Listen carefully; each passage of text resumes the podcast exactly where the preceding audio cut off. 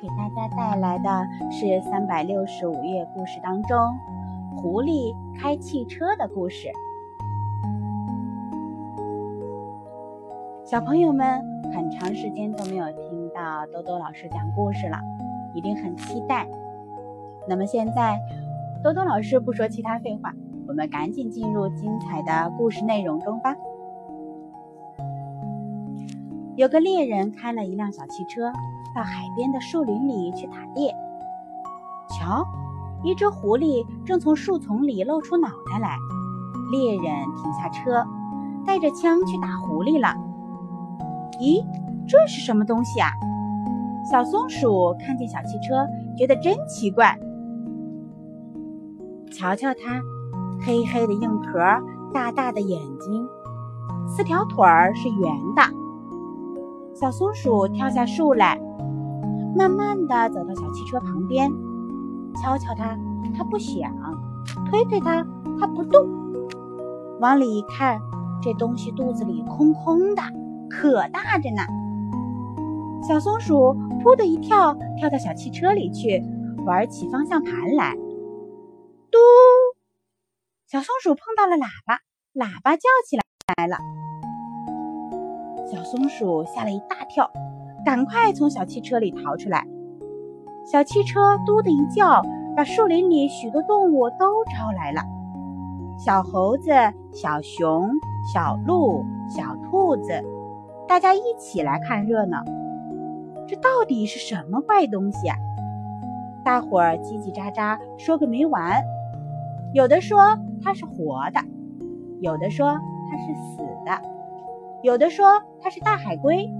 有的说它是大甲虫，小猴说：“大家别瞎猜了，还是去问问咱们这儿年纪最大的海龟爷爷吧。”他们真的到海边去把海龟爷爷请来了。海龟爷爷一看，哈哈大笑起来：“哦，呵呵，这个玩意儿啊，我可见多了。人们叫它小汽车，常常开着它呀到海边来游泳。”小猴可乐了，海龟爷爷，您教我开小汽车吧。海龟爷爷教小猴开汽车，小猴真聪明，一会儿就学会了。嘟嘟，小汽车开动了。小猴让小熊、小鹿、小兔子、小松鼠都坐上车子，又让海龟爷爷坐在他的身边，瞧他开车。嘟嘟，小汽车飞快地跑起来了，大伙儿多高兴啊！小汽车跑呀跑呀，忽然对面来了一只狐狸，就是刚才猎人追打的那只狐狸呀。狐狸看见小汽车飞快地跑来，以为是猎人追它了，吓得要命。再仔细一看，哟，开汽车的是小猴呢，他就大叫起来：“停一停停一停！”小猴刹住车，狐狸跑来说：“你们通通下来，通通下来！刚才猎人对我说，这怪东西是送给我的。你们不下来，我就叫猎人打死你们！”大伙儿没办法，只好都下车来了。海龟爷爷说：“狐狸，你学过开车吗？会开吗？”狐狸说：“你管不着。”谁不知道树林里就我最聪明？我不用学，随便一弄就会开了。狐狸上了车子，他怕人家再上车来，就把窗子一扇一扇都关牢了，这才学着小猴开车的样子开起车来。他使劲地按喇叭，可是车子一动也不动。